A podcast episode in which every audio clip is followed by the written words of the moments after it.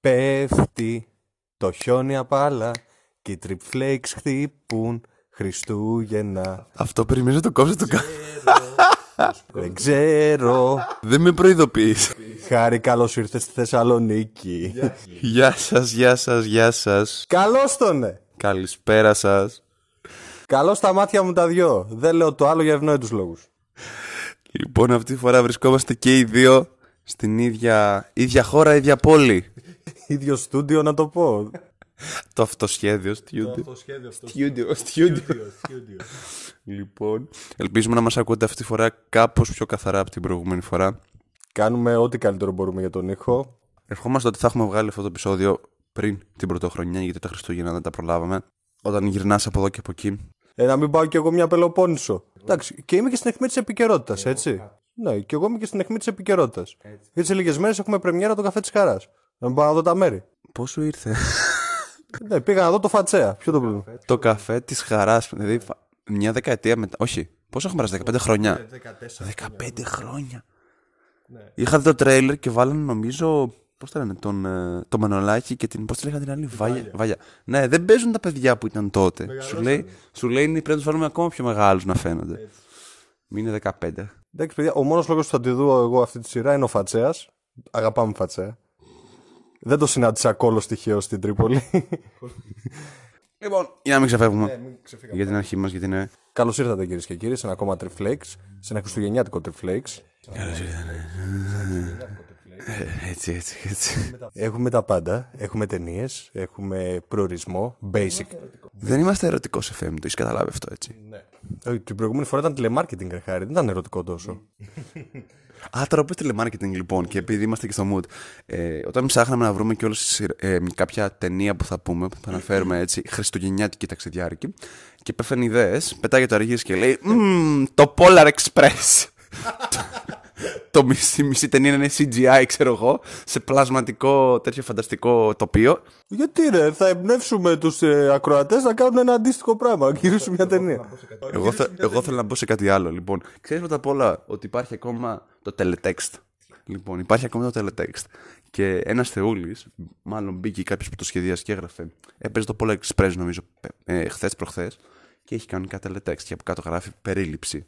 Βασικά, όλοι ξέρουμε ότι ο Άι Βασίλης είναι ένα ψέμα. το μεγαλύτερο spoiler, ξέρω εγώ, όλης της ταινίας. Μπα, πάρ το έτσι στη μάπα. Και να μπει και ένα παιδάκι μετά και να πει Μπαμπά, τι λέει αυτό το πράγμα με τα γράμματα και έτσι. Σου λέει ψέματα, μην το πιστεύεις. Εμένα ξέρεις τι μου κάνανε, επειδή τα γράμματά μου είναι πολύ ευανάγνωστα. Είχα γράψει γράμμα στον Άγιο Βασίλη, το ταχυδρόμησα και οι θεοί δικοί μου μου το επιστρέψανε και μου γράψανε τα γράμματά σου δεν είναι πολύ καλά, δεν μπορώ να τα διαβάσω. Και από τότε άρχισα να γράφω καλύτερα γράμματα. Λέει δεν δεχόμαστε φοινικική αλφάβητο. δηλαδή λέει μια, αυτά τα δώρα ωραία, αλλά δεν καταλαβαίνω τι δώρα μου ζητάς. Δεν μπορώ να στα δώσω. Και είχα πάθει μια κατάθλιψη, άστο.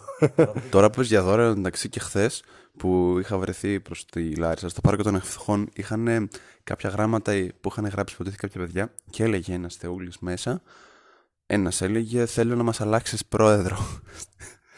Στείλε τον Γκούγια, ξέρω. και ένας άλλος λέει Άγια Βασίλη φέτος θέλω να μου φέρεις τυράνια.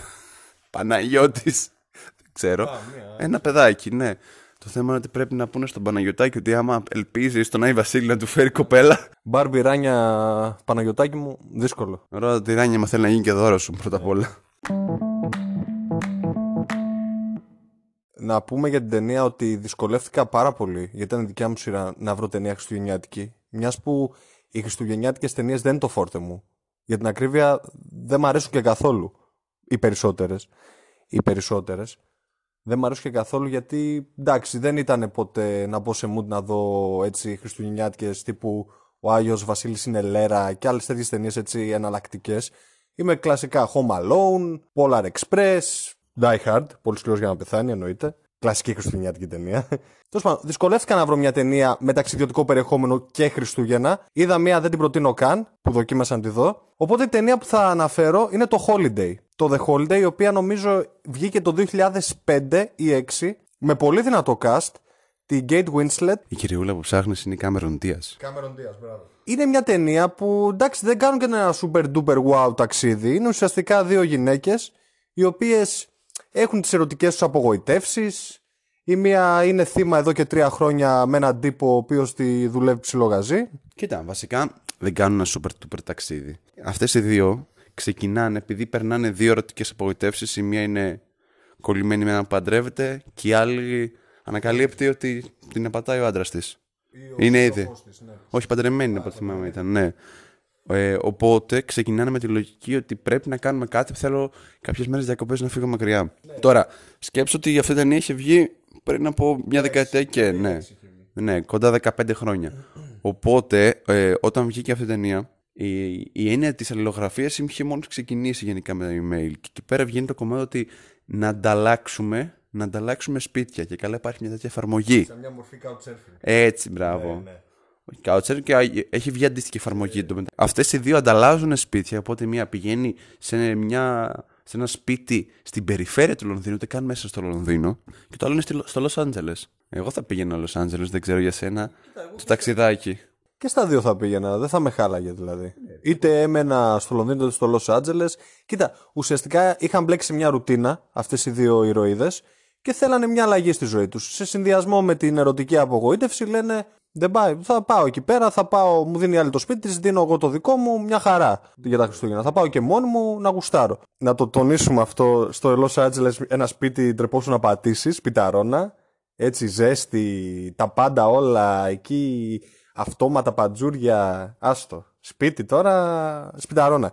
Το άλλο ήταν λίγο πιο πολύ χωριάτικο σπίτι. Είχε δηλαδή, είχε την ταλαιπωρία του, αλλά είχε την ωραία ταλαιπωρία του. Αυτή τη χειμωνιάτικη, να, ανοί- να ανάψει τον τζάκι μόνος σου, να σκεπαστείς, να κάνεις. Δηλαδή, έπρεπε λίγο να, να επιβιώσεις το άλλο. Να ξέρεις πώς να επιβιώνεις. Οπότε και τα δύο είχαν τη γοητεία του. Δεν ήταν άσχημες. Δείχνει δηλαδή δύο πλευρές χριστουγεννιάτικων διακοπών. Δηλαδή, οι χλιδάτες και οι ας πούμε πιο υπαίθριες. Γιατί όχι, ναι, σου λέει. μου να γουστάρω. Ή πιο- Ναι, δίνει μια αλφα στην, ε, σε αυτό το Λονδίνο είναι πιο ζεστό, ας το πούμε. Και είναι και πιο αληθινό πιστεύω από το άλλο το χλιδάτο που τα έχεις όλα έτοιμα, πατάς ένα κουμπάκι και σου έρχονται όλα αυτόματα. Ειδικά το 2005, που δεν ήταν και τόσο διαδεδομένα αυτά τα πράγματα. Και τέλος πάντων εκεί πέρα γίνονται κάποια πρόπτα, δηλαδή αλλάζει η ρουτίνα τους. Ουσιαστικά πετύχαν το σκοπό, το σκοπό τους αυτές οι δύο ηρωίδες. Εννοείται παίζεται και love story, γιατί όλος τυχαίως περνάει εκεί ο αδελφός. Ε, Οπ, οπ, οπ, οπ, οπ, οπ, οπ, οπ, Spoiler, spoiler. Αυτό το μαθαίνεις στην πορεία, δεν το ξέρεις στην αρχή. ναι, απλά παίζει και ο Jude Law και ο Jack Bla- πώς προσπαθώ... Ναι. Εμφανίζεται, εμφανίζονται στην πορεία και άλλοι ήρωες. Ναι. Εμφανίζονται και οι άλλοι δύο ήρωες στην πορεία. Ουσιαστικά η... να πούμε ότι η Kate Winslet είναι πιο τίμια. Γιατί πρώτα επιδίωξε να κάνει παρέα με έναν ηλικιωμένο ε, κύριο που γνώρισε τυχαία, δεν θα πούμε πώς. Ε, ναι, ούτε αυτό το λες γενικά. Απλά το θέμα είναι ότι, κοιτάξτε, η ταινία αυτή διαλέχθηκε πρώτα απ' όλα για το concept το χριστουγεννιάτικο. Μπαπ, αυτό ήταν ένα άλλο κομμάτι. Γιατί δεν βρίσκεις τρομερά αξιόλογες ταξιδιωτικές χριστουγεννιάτικες ταινίες. Ξεκινάμε από αυτό. Δεύτερον, αυτή η ταινία γενικά έχει την αίσθηση ότι σηκ- ε, να σηκωθείς, να κάνεις κάτι διαφορετικό και σου λέει τώρα πέφτει και την περίοδο των γιορτών. Whatever, εντάξει. Εν έτη, όπως έλεγε και τότε 2005, και να σου λέγανε άσε το σπίτι σου και έλα να μείνεις. Πού να σου πω, να έρθει ένας άλλος άσχετος για να μείνεις στη Λαπωνία. Ακραίο, σίγουρα. Ή να πας στη Μόσχα.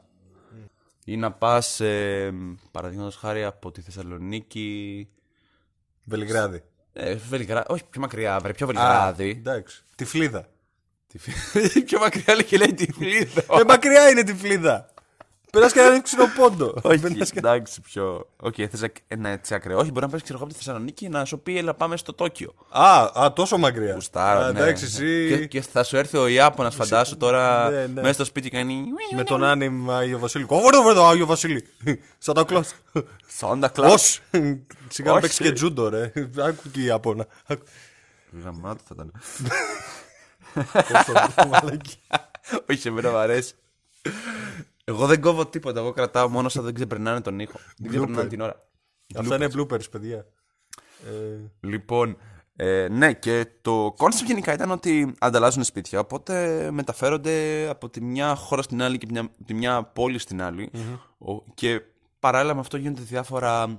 Απρόοπτα. Απρόοπτα, ναι. Συνήθως βάζουν και το ερωτικό μέσα γιατί φυσικά χωρίς ερωτισμό δεν Η γίνεται. Λάκτα είναι παντού και είναι φίλη μας. Φίλη Σε μας. αυτές τις ταινίες η Λάκτα είναι φίλη μας. Κοίτα, δεν ήταν τόσο ακραία λάκτα Όχι. ταινία, εντάξει. Δεν ήταν τόσο ηλιοβασιλέματα και λουλουδάκια και. Θα ρίξω spoiler, δεν μιλάω. Σταμάτα, όχι, ναι, δεν είναι τόσο. Έχει μια ακραία σκηνή. Μόνο αυτό θα πω. Ή- Το θε...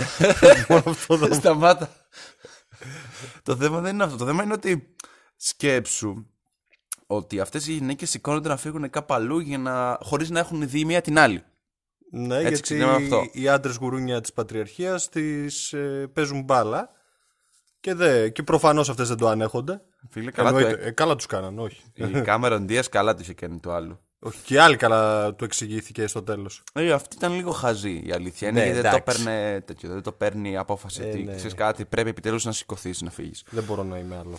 Ναι, εμ, και έχει, κάποιες, έχει και ωραίες φωτογραφίες. Ειδικά όταν φτάνει στο Λονδίνο, νομίζω είναι πιο ωραίο κομμάτι από το Los Angeles. Γιατί ας πούμε, περιμένεις, τώρα λέμε Λονδίνο, δεν, μην περιμένετε να δείτε Big Ben ε, και. Χωριό του Λονδίνου. Περιφέρεια. Περιφέρεια. Περιφέρεια. όχι. Περιφέρεια Δυτικής Χωριό Μακεδονίας. του Λονδίνου. Καμία σχέση. Ναι, οπότε ήταν, είναι ένα μικρό ξύλινο σπιτάκι που για ξύλινο σπιτάκι μονοκατοικία πόσο μπορεί να έχει δώσει και αυτή. Ε, χιονισμένο. Με, είχε, και τζάκι, είχε και τζάκι νομίζω. Αυτό σου είπα, ότι προσπαθούσε να επιβιώσει για να ανάψει τζάκι. Ναι, για ναι, να- ναι, σωστά, σωστά. Το είπα ναι. πριν. Ναι, ότι επειδή ήταν είχε- λίγο πιο δύσκολες συνθήκες από αυτές που είχε συνηθίσει.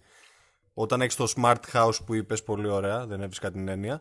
Εκεί κάνει ένα τσακ με τα δάχτυλα. Και το σαν άνοιγε, το ναι. Θάνος, ας πούμε, που εξαφάνιζε κόσμο. Αυτή ανοίγει το σπίτι της. Αυτή είναι και το σπίτι, δεν εξαφανίζει λέει διάφορους. ναι, το μισοπληθυσμό. ε, Τέλος πάντων, η ταινία. δυσ- Το ξαναλέμε, δυσκολευτήκαμε να βρούμε ταξιδιωτική χριστουγεννιάτικη ταινία. Κατά τα άλλα υπάρχουν πόλγε. Πιο πολύ με την έννοια του ταξιδιού ήταν αυτό Ναι. το κομμάτι. Εμένα μου άρεσε, ξέρεις, από έψαχνα να βρω γιατί είχε και η, η ταινία και οι τέσσερι που. Οι τέσσερι ηθοποιοί που ξεχωρίζουν, οι τέσσερι πρωταγωνιστές, είναι αρκετά γνωστοί. Όλοι. Οπότε κάνει αυτή την ταινία λίγο πιο θελκτική στο ευρύ κοινό. Που τους λέει Α, θα δω κάμερα Α, και, α, έχει και τον Τζίτουλο για τα κοριτσάκια. Ε, για τους ροκάδες στο Έχει Jack και, Black. και τον Black κιόλας, ναι. Που εγώ νομίζω ότι ήταν και αγαπημένος μου στην ταινία. Μου άρεσε. Και Είχε πιο εμένα. πολύ φάση γιατί είναι έτσι, έτσι ο, ο Νέρντουλας λίγο πιο weirdo. Δεν Εντάξει. έχει αυτό το, το εξειδανικευμένο προφίλ του αγαπητικού. Ω, Εμένα μου άρεσε ο λιγότερο γνω... διάσημος της ταινίας, ο ηλικιωμένος, δεν θα πούμε πώς. Είναι και ένας ηλικιωμένος που καθορίζει λίγο την ταινία. την Αυτό ήταν ο επηρεάζει. πρωταγωνιστής μόνο. Ναι. Ε, Μου άρεσε σαν χαρακτήρας, ρε παιδί μου, και αυτό πώ. Ουσιαστικά η ταινία τι πραγματεύεται. Πώ από ένα ταξίδι ε, κάποια πρόπτα πράγματα ε, σου, σου επηρεάζουν, ας πούμε, τη μετέπειτα ζωή σου, ας πούμε. Τη μετέπειτα πορεία στη ζωή σου. Οπότε γενικά ναι, προχωράς Ναι. και λες θέλω να κάνω ένα. Ένα- Να επιχειρήσω να κάνω ένα ταξίδι, ρε. Ναι, να αδερφέ. επιχειρήσω να κάνω ένα ταξίδι για να αλλάξω παραστάσεις. Για να δω, ας πούμε, ότι υπάρχουν άνθρωποι που όντως αξίζουν και δεν ε, θέλω να μπλέκομαι στα ίδια και τα ίδια κάθε φορά. Ε, δεν, δεν υπάρχει ένας αυτό σκοπό όπως με στην Ναι, πρώτη ταινία που έχουμε ακριβώς. αναφέρει. Στη δεύτερη που πάλι είχε αυτό το ε, spontaneous το απρόβλεπτο της υπόθεσης και Ναι. λες, ξέρω εγώ, Α, σταματήσουμε εδώ πέρα να κάνουμε μια βόλτα που είχαμε πει με το Before Sunrise. Δηλαδή και εκεί υπήρχε ένας σκοπός. Σε αυτήν την ταινία δεν υπάρχει σκοπός. Απλά πάνε να ξεκουραστούν και διάφορα πρόπτο κάνουν το ταξίδι ακόμα πιο ωραίο και ίσως ε, αλλάζει και η ζωή τους. Αυτό δεν το ξέρουμε. Πρέπει να μπείτε να δείτε την ταινία. Ναι, άμα δεν την έχετε δει, είναι Δείτε μια. την, όχι. Άμα προ... έχουμε προλάβει και βγάλουμε το podcast γενικά αυτό το επεισόδιο. Θα προλάβουμε, παιδιά, θα κάνουμε την Υπήρχε, μπορούμε. στο Net... υπήρχε Netflix αυτή. Ναι, ναι, υπήρχε. Υπάρχει. Στο Ωραία, Netflix οπότε την είδα. και Netflix μπορείτε να την. Να, άμα έχετε Netflix. Κάντε ένα διάλειμμα από το Witcher. Από το Witcher, ναι, το οποίο δεν το έχουμε δει. Ναι, έχω δει τα δύο επεισόδια, είναι τέλειο. Κάντε ένα διάλειμμα από το Witcher, κάντε ένα διάλειμμα από το Rick and Morty και βάλτε και δείτε την ταινία. Θα ήταν πολύ γαμάto άμα κάναμε και τέτοια, άμα κάναμε ταξιδιωτικές σειρές. Αλλά θα είναι πάρα πολύ μεγάλο έτσι Ε, το κομμάτι. δεν θα είναι πολύ μεγάλο. Εντάξει, μπορείτε να μας πείτε αν θέλετε να κάνουμε καμιά ταξιδιωτική σειρά. Θα το θέσουμε ερώτημα. Εγώ το θέτω. Για την ώρα, ας πάμε στις ταινίες. Είναι μια ταινία, δεν θα την πω basic. Θα την πω όμως ταξιδιάρικη, χριστουγεννιάτικη και ίσως είναι και η μόνη έτσι αξιόλογη ταινία που μπορείς να σε εμπνεύσει να κάνεις ένα ταξίδι στην εποχή των Χριστουγέννων. Ε, θέλω λίγο να μου ξεκαθαρίσει τι εννοεί με το basic κάθε φορά. Τι λες basic, basic. Ε, είναι, τα, κλα- είναι κλασικές ταινίες, ας πούμε, ταξιδιάρικες. Ας πούμε, το Motorcycle Diaries το θεωρώ basic. Α, ε, με αυτή την έννοια. Ότι την έννοια ότι βλέπεις ταινίες road trip. Ε, πρέπει να το δεις αυτό. Ε, η ταινία road trip με την ίδια λογική μπορεί να κάνεις και το Euro trip. Άμα βάζαμε και το Ε, Euro όχι, trip, ρε, θα είναι παιδιά, πιο τραβηγμένο. εντάξει, ναι. Ναι, Και μετά τραβάνε και μπύρες με τα μάτια σου, όχι. Όπως εκείνον, ναι. Τέλος πάντων. Και όχι, όχι. Εννοώ δηλαδή που να κάνεις ένα ταξίδι και να σε εμπνέει. Γιατί δεν κάνω το On The Road, που είναι και The Road. φοβερό βιβλίο και από εκεί ξεκίνησαν όλα τα road trip και όλα αυτά τα Instagram του Kerouac. Γιατί η ταινία δεν έχει καμία σχέση με το βιβλίο που διαβάζεις. Μιλάμε, η ταινία είναι, δεν βλέπετε. Είναι ένα χάλι μαύρο. Ωραία, αυτό. Αν με ρωτήσεις πότε κάνεις και δεν κάνω το On The Road, σας απαντάω τώρα.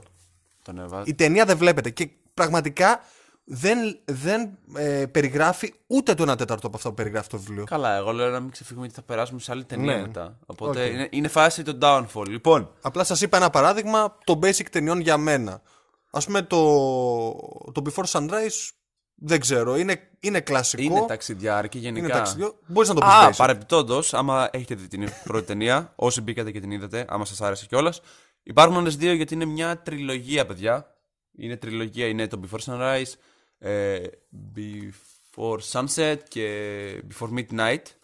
Οπότε, άμα σα άρεσε η πρώτη, μπορείτε να δείτε και τη δεύτερη. Και μετά έχει μια τρίτη, η οποία είναι λίγο πιο βαριά, πιο, η πιο όρημη από τις τρεις ταινίες.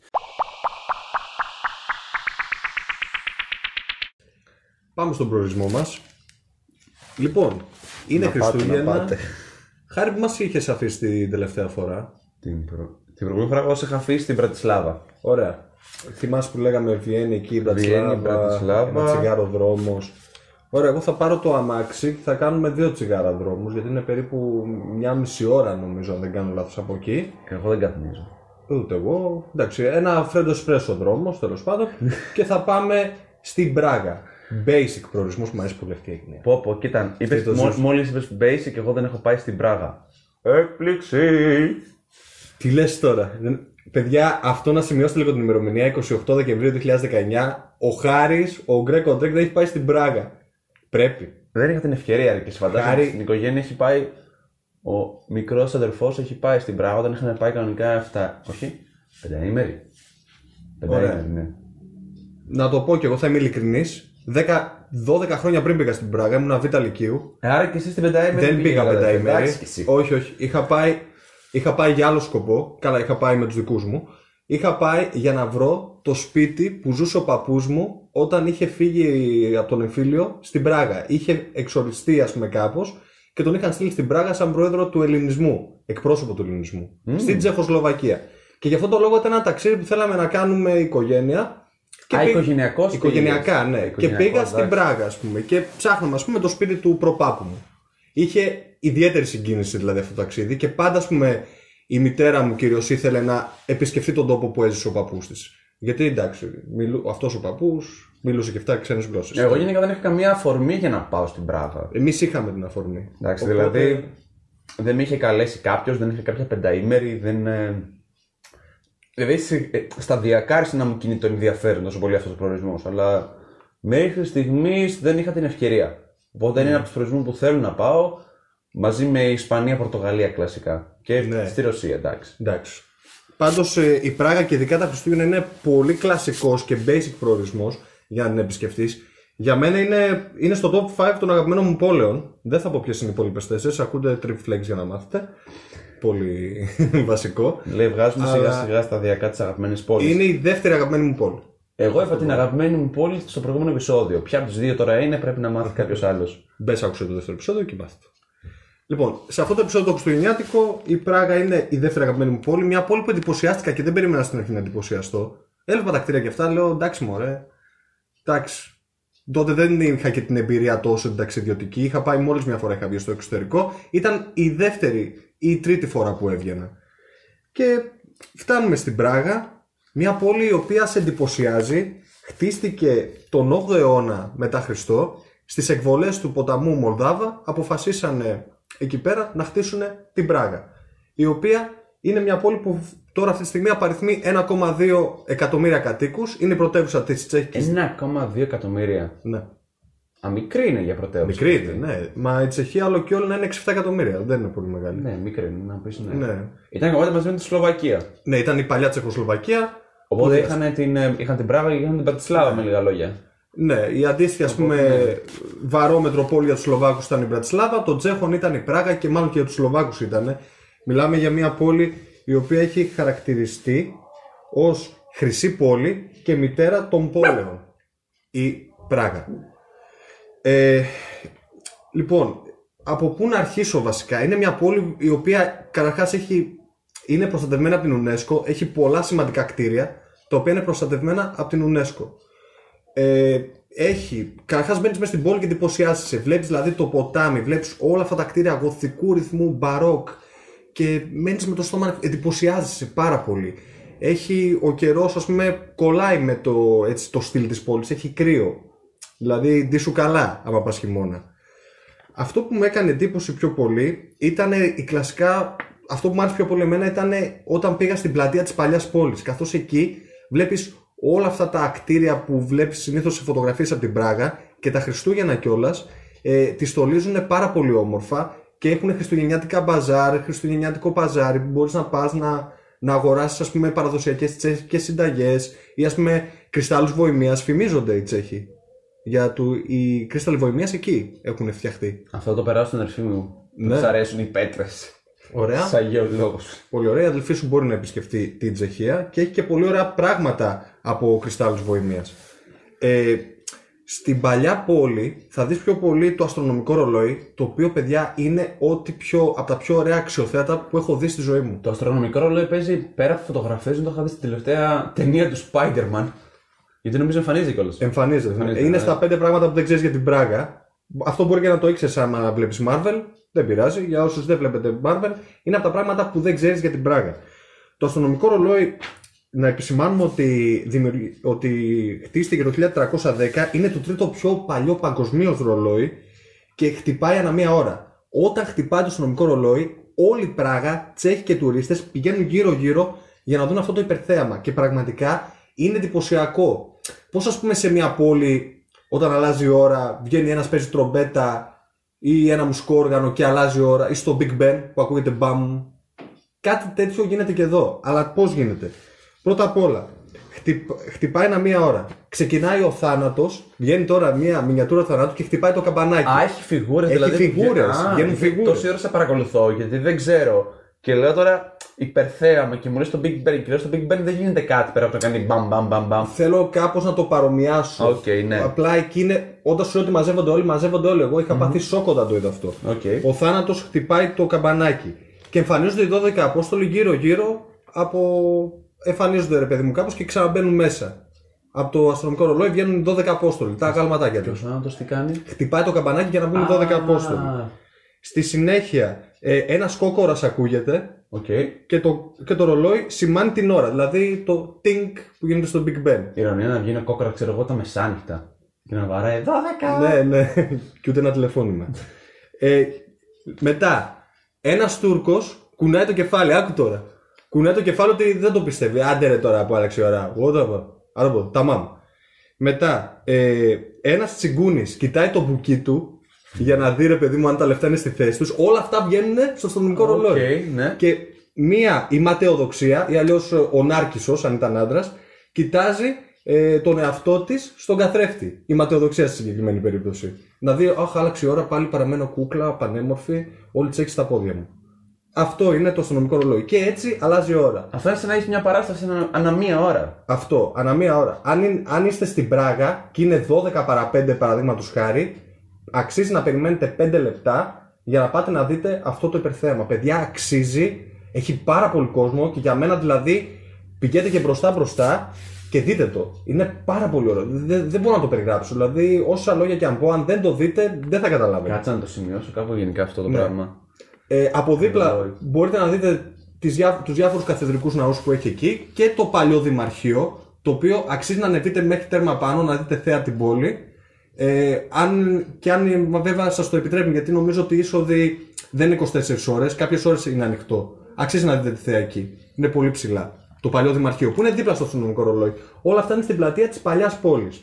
Επίσης, στην Πράγα υπάρχει η γέφυρα του Καρόλου, η οποία είναι μια υπέροχη γέφυρα, η οποία χτίστηκε γύρω στο. Και αυτή τη δείξανε έτσι στην ταινία. Τη δείξανε. Νομίζω εκεί πέρα που τρέχει η Mary Jane. Με- Όχι, η MJ, έτσι την Ναι. είναι η Mary Jane.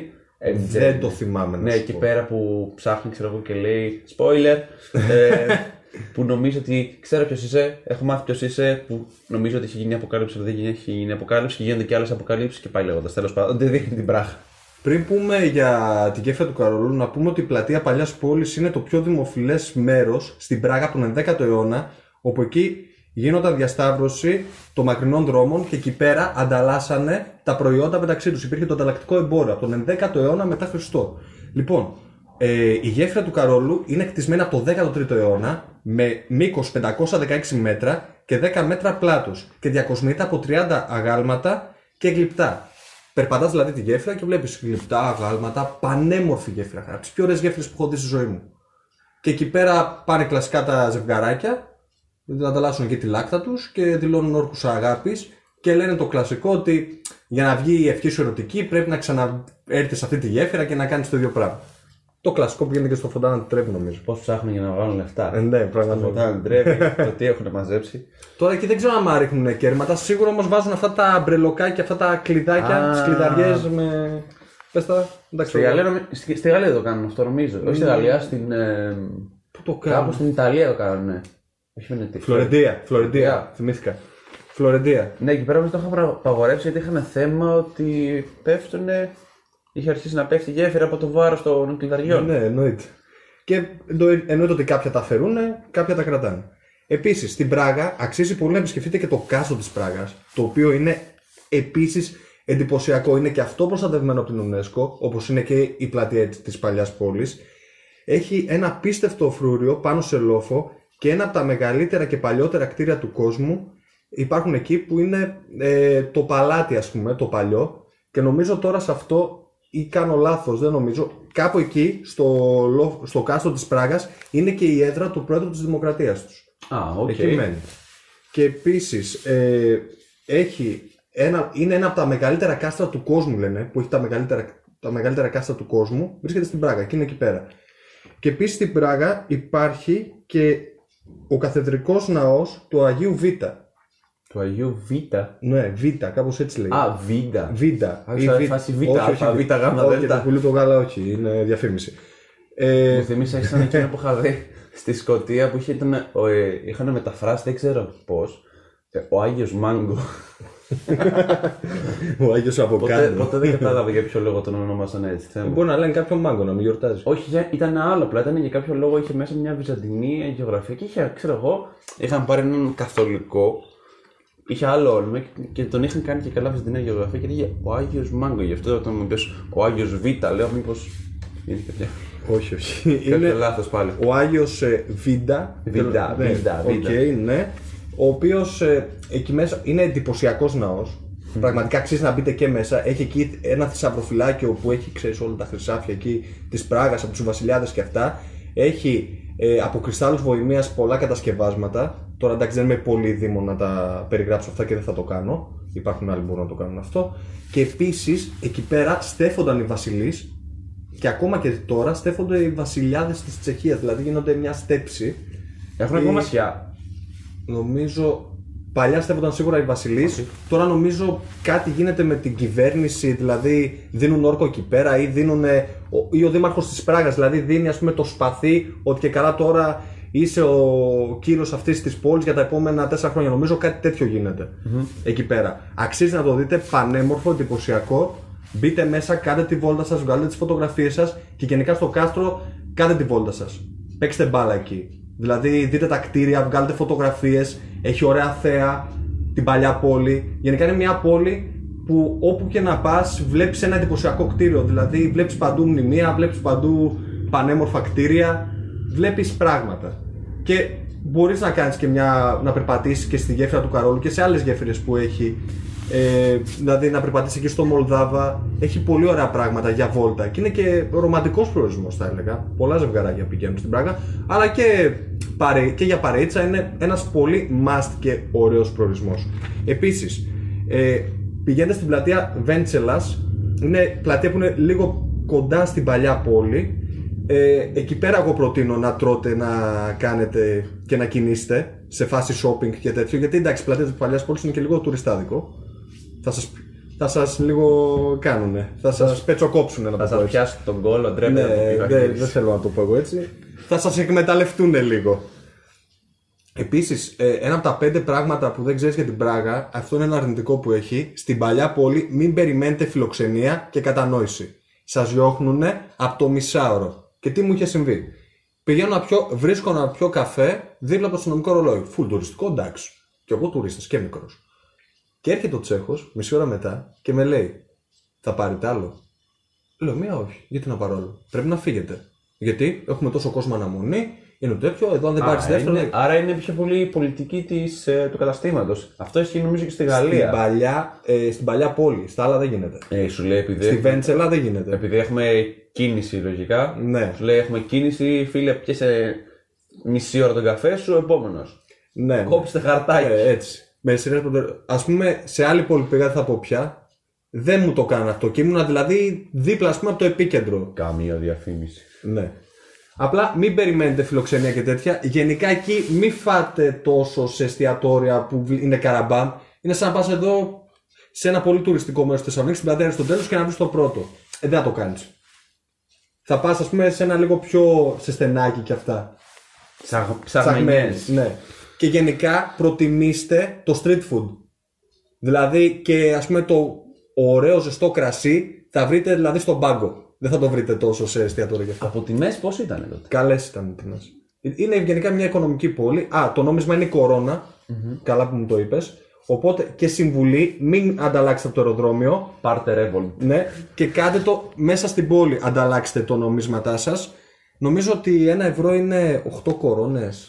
10 κορώνες. Κάπου 10 εκεί. κορώνες. 10 κορώνες είναι. Ένα ευρώ. θυμάμαι, εγώ Καλή ισοτιμία. Εγώ δεν ξέρω, οπότε Δεν είναι ακριβή. σε ρωτήσει. Τώρα κοίτα, άμα θες να αγοράσεις κρυσταλλοβοημία, πληρώνεις ψηλά. Δεν θα το κάνω το κρίσταλο βοημία, άμα μου το ζητήσουν. Άμα η αδελφή σου θέλει κρυσταλλοβοημία, θα πληρώσει.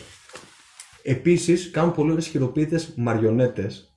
Ακριβές μεν, αλλά είναι πολύ όμορφε. Δηλαδή, άμα είσαι φίλος με τις μαριονέτες, σου αρέσει. Σου, είσαι πιο καλλιτεχνικό τυπάκι. Βρίσκεις, λέει με τις μαριονέτες. Άμα είσαι δεν το- φίλος. Όχι. Εντάξει, αν δεν είσαι τόσο kinky guy και είσαι λίγο πιο καλλιτεχνικός, Έχει λίγο, προχωρήσει η επιστήμη, παιδιά. λίγο hipster, παίξε λίγο μπάλα με μαριονέτα, με την καλή έννοια. λοιπόν, επίσης μπορείτε να πάτε στο λόφο του Πετρίν, ο οποίος ε, γενικά στην Πράγα με τραμ. Το τραμ είναι 24 ώρες το 24ωρο, είναι οικονομικό, συμφέρει και σε πάει όπου θέλεις. Χρησιμοποιήστε πολύ το τραμ. Το τραμ.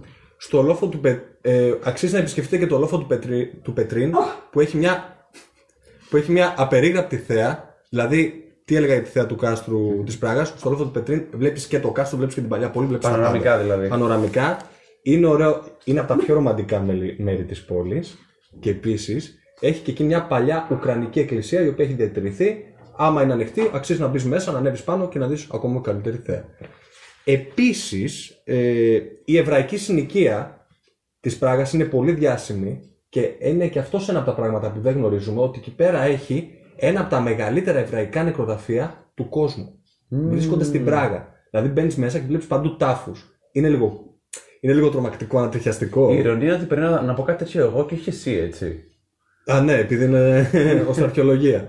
Ναι, αλλά εγώ μιλάω για την Πράγα. Εγώ- θα, το, θα βρεις κάτι αντίστοιχο και θα μου το πεις σε άλλο επεισόδιο, χάρη. Σε άλλο.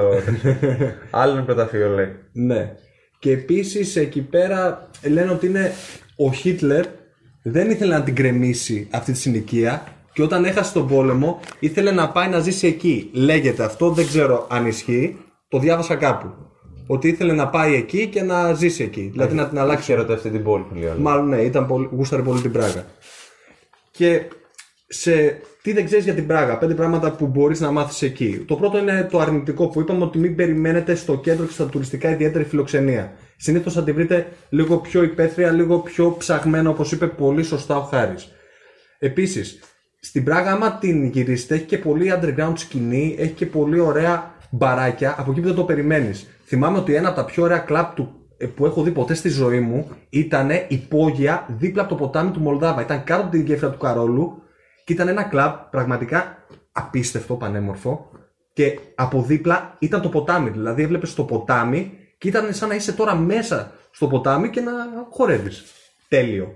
Γραμμάτα ακούγεται. Μπορείς να τα βρεις αυτά στην Πράγα. Γενικά εντάξει, δεν θα δεις όπως εδώ Ελλάδα, φουλ εδώ είμαι ανεβασμένος στα σύννεφα, πετάω και τέτοια ζωή. Θα δεις όμως τέτοια Νταχτυρτή, πράγματα. Ωραία. νταχτυρτή, Νταχτυρτή και ντούμπουρ ντούμπουρ ντούμπουρ. Ντουμπουρ, ντουμπουρ. Ναι. Δεν θα δεις τέτοια. Θα δεις όμως πολύ ωραία τέτοια πράγματα που αξίζει να τα επισκεφτείς. Έχει ζωή αρκεί να ψάξεις. Οπότε κάνεις τι βόλτες σου με προσοχή, γιατί υπάρχουν πολλοί πορτοφολάδες στο κέντρο και αυτά που τσεπώνουν και κλέβουν. Ειδικά στην αλλαγή της ώρας στο αστυνομικό ρολόι. Προσοχή εκεί. Επίσης, το μαύρο θέατρο. Έχεις ακούσει για το μαύρο θέατρο; Όχι. της Πράγας. Λοιπόν, το μαύρο θέατρο κάνει και παραστάσεις πλέον. Έρχεται και Ελλάδα. Είχε έρθει νομίζω μια χρονιά Θεσσαλονίκη και Αθήνα να κάνει παράσταση. Ε, όταν μου είπα να πάω να το δω, λέω ρε παιδιά, τι να πάω να δω το μαύρο θέατρο. Ξέρω τσέχικα. Πώς θα πάω, Σλάβικα, τέλος πάντων. Πώς θα πάω να το δω; Και μου λένε πήγαινε δες το και μετά πες μου την άποψή σου. Λοιπόν, α, είναι κάτι σαν βουβό θέατρο. Ουσιαστικά είναι κινησιολογίες και τέτοια και άλλα παρόμοια πράγματα. Εξοκοινομασία δηλαδή. Ναι, μαύρο θέατρο και καταλαβαίνεις τα πάντα και εντυπωσιάζεσαι από το θέαμα που βλέπεις και πρωταγωνιστούν και πολλές φορές χρησιμοποιούν και μαριονέτες που έλεγα για το μαύρο θέατρο, για, ρε παιδί μου, για τις ανάγκες του μαύρου θεάτρου, των παραστάσεων που ανεβάζει. Παιδιά, πηγαίνετε, δείτε παράσταση στο μαύρο θέατρο. Αν βρείτε, είστε πολύ τυχεροί. Το προτείνω ανεπιφύλακτα. Είναι κάτι το οποίο δεν ακούγεται πολύ, τουλάχιστον τώρα που μπήκα, διάβαζα ας πούμε, και κριτικές, δεν τη λέγαν πάρα πολύ. Εγώ το προτείνω. Μαύρο θέατρο, οπωσδήποτε. Άμα βρείτε. Και μετά μπυρίτσα. Μπύρες, εννοείται. Φαγητό να πούμε και ποτό. Μπύρες, μπύρες, μπύρες. Τσέχικες. Ε, και επίσης έχουν την παραδοσιακή σούπα το γκούλας, το τσέχικο. Ε, τουρσί, ξέρεις τέτοια πράγματα. Βαριά κουζίνα για να αντέχουν από το κρύο. Εντάξει. Την παλεύουμε με το φαγητό. Καλούτσικο. δε- Και χοντοκάκια που μπορείτε να βρείτε σαν street food που σας είπα πριν. Επίσης, άμα περπατάτε λίγο την πόλη, θα ανακαλύψετε έναν τοίχο που έχει graffiti με τον John Lennon και τραγούδια και στίχους από τους Beatles και την προσωπική καριέρα του John Lennon. Γενικά αγαπάνε τον John Lennon σε αυτή την πόλη και φαίνεται πολύ ξεκάθαρα και όμορφα σε αυτόν τον τοίχο που λέγεται ο τοίχος του John Lennon. Μπορείτε να πάτε να το δείτε, πολύ όμορφο τοίχος, αξίζει. Και επίσης, ε, η- από την Πράγα να πούμε ότι είναι και ο διάσημος συγγραφέας ο Franz Kafka, Α, ναι, αυτό. Υπάρχει και το αυτό μουσείο δεν του. πρέπει να ακούσω. Οπότε όσοι είστε φίλοι του Franz Kafka, σας αρέσει, μπορείτε να πάτε να επισκεφτείτε το μουσείο του και έχουν και πολύ ωραία μνημεία και πολύ ωραία αγάλματα προς τιμήν του. Και επίσης, άμα μείνεις πολλές μέρες στην Πράγα, αξίζει να επισκεφτείς το Κάρλο Βιβάρε, που είναι οι αματικές πηγές τους και από εκεί λένε ότι βγαίνει και το Ατζέντι. Αυτό νομίζω είναι το highlight κιόλας. Ναι. Πηγαίνει στην ε, Πράγα, κοντά. Ναι. Πόσο μακριά είναι το Καρλό Βιβάρι, την Πράγα; Είναι περίπου μία ώρα. Α, είναι μία, μία ώρα, μισή εντάξει. ώρα. Αλλά παιδιά αξίζει, το Κάρλο Βιβάλ είναι πανέμορφο. Εκεί γυρίστηκε και το καζίνο Royal. Είναι η σκηνή του καζίνου που γυρίστηκε και εκεί. Ε, έχει τις, ιαμα, τις ημεαματικές πηγές και έχουν πάει και πολλές διάσημες προσωπικότητες όπως ο Μπαχ, ο Σόπενχάουερ. Ο πατέρας μου.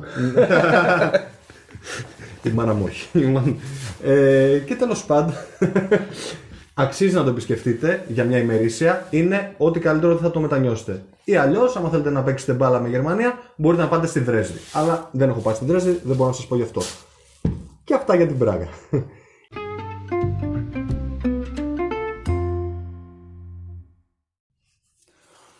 Ε, Λοιπόν, έλα να πάμε τώρα να κάνουμε ένα ραπ λίγο στα γρήγορα αφού μιλήσαμε για ε, Los Angeles, Αγγλία και Πράγα.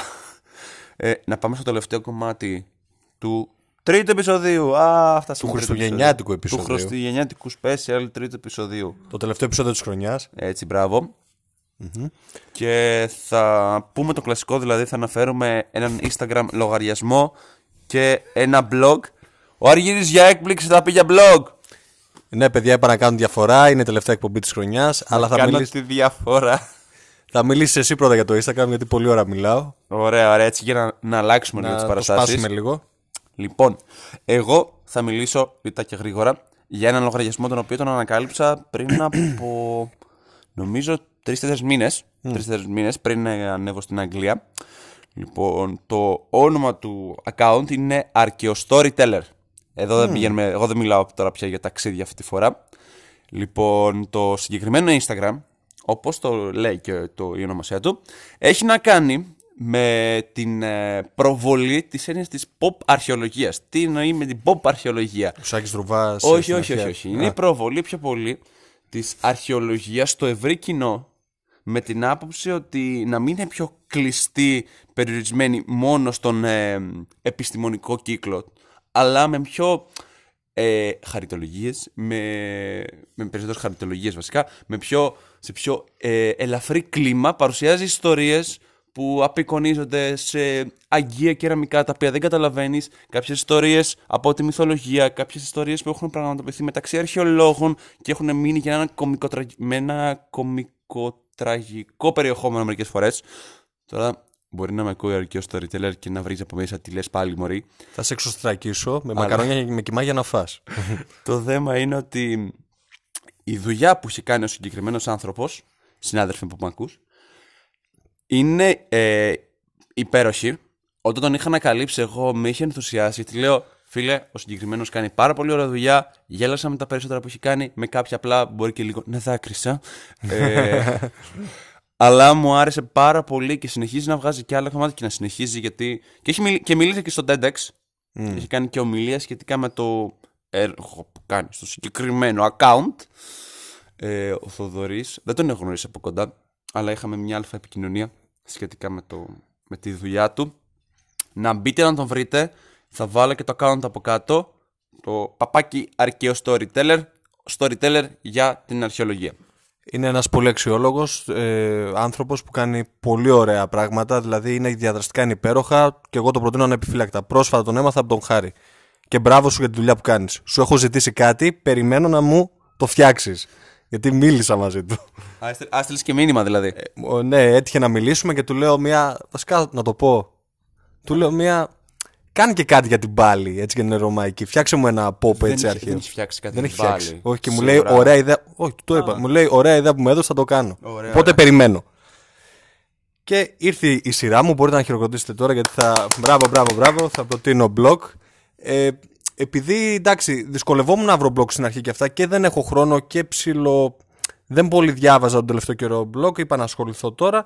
Αυτό το blog που θα αναφέρω είναι το Don't, ε, Don't Ever Read Me, το οποίο το βρήκα πολύ αξιόλογο και είναι ένα κράμα blog που αναφέρεται σε ανάγνωση βιβλίων, σε ταξίδια, σε εικόνες και σε, στην προσωπική άποψη ε, ας πούμε τις προσωπικές αναζητήσεις της κοπέλας που το πραγματεύεται. Είναι, είναι αυτό δηλαδή το- σαν να σου λέει έμεθα ο τίτλος Don't ever read me, αλλά από την περιέργεια και μόνο λες. Για μπε- θα μπορώ να διαβάσω. Τι ακριβώς λέει, γιατί δεν θέλει να διαβάσουμε, Μήπως Ναι. έχει μυστικιστικά πράγματα. Ναι, μέσα. μήπως η Illuminati κάτι γίνεται εδώ πέρα, μήπως, μήπως διάφορα πράγματα. Και μπήκα να το διαβάσω και μου φάνηκε πολύ ενδιαφέρον. Στην αρχή κάτι για βιβλία ήθελα να διαβάσω. Μπας και εδώ να διαβάσω κανένα βιβλίο, ξέρεις όλη την ώρα ταινίες και αυτά. Στα ταξίδια που κάνουμε, καλό είναι να διαβάζουμε κανένα βιβλιαράκι. Και μπήκα να το δω και μου άρεσε πάρα πολύ. Γιατί ας πούμε σου δείχνει και εικόνες από βιβλιοπολία στο εξωτερικό. Δηλαδή, ένα παράδειγμα, έδειξε ας πούμε, ένα εντυπωσιακό βιβλιο, ε, βιβλιοπωλείο, βιβλιοθήκη που υπάρχει στην Ιαπωνία και εντυπωσιάστηκα. Ή ας πούμε, σου έχει μια λίστα βιβλίων που διαβάζεις τώρα ή με μια λίστα βιβλίων που θα ήθελε να διαβάσει μετέπειτα, είτε σε ένα ταξίδι που κάνει. Ε, τώρα πρόσφατο άρθρο της είναι η δεκαετία που ανα... μιας που τελειώνει και η Α, κάνει δεκαετία. σαν ε, rewind τι έχει περάσει από το 2000, 2010 Ναι, 2010. μέχρι το 19. ναι. Και έκανε και ένα πρόσφατο άρθρο για ανασκόπηση, ας πούμε το 2019 για τη χρονιά της, προσωπική της ας πούμε, ε, τα- προσωπική της άποψη γι' αυτό. Γενικά ένα πολύ ωραίο blog, ε, είναι εύκολο, διαβάστε δηλαδή ευχάριστα, το προτείνω ανεπιφύλακτα. Don't ever read me. .wordpress.com νομίζω. Θα τα αφήσουμε και από κάτω. Θα το αφήσουμε από κανονικά. κάτω. Και μια Συγχαρητήρια για τη δουλειά σου. Μακάρι να, μιλ- να έχουμε την τύχη να επικοινωνήσουμε. Αν δεν έχουμε, μπράβο σου. Έτσι να ανακαλύπτουμε καινούργια. Αυτή τη φορά δηλαδή δεν είχαμε ταξίδια, μιλήσαμε για ταξίδια, ταξίδια, ταξίδια, αλλά βάλαμε μέσα την, ε, την κουλτούρα και τον πολιτισμό σήμερα. Ε, οπότε για wrap up κανονικά, επειδή θα ακούγεται λίγο πριν φύγει το 2019, αυτό ήταν το podcast, το τρίτο επεισόδιο, αυτή ήταν η Trippy Flakes και σας ευχόμαστε καλές γιορτές. Καλό να υπόλοιπο περάσετε. γιορτών. Καλή χρονιά. Να ταξιδεύετε πάντα. Και πάνω απ' όλα να, να περνάτε όμορφα. Δηλαδή να ταξιδεύετε και να αποκτάτε καινούριε εικόνες και εμπειρίες. Αυτό θέλουμε να βγάλουμε εμείς από εδώ.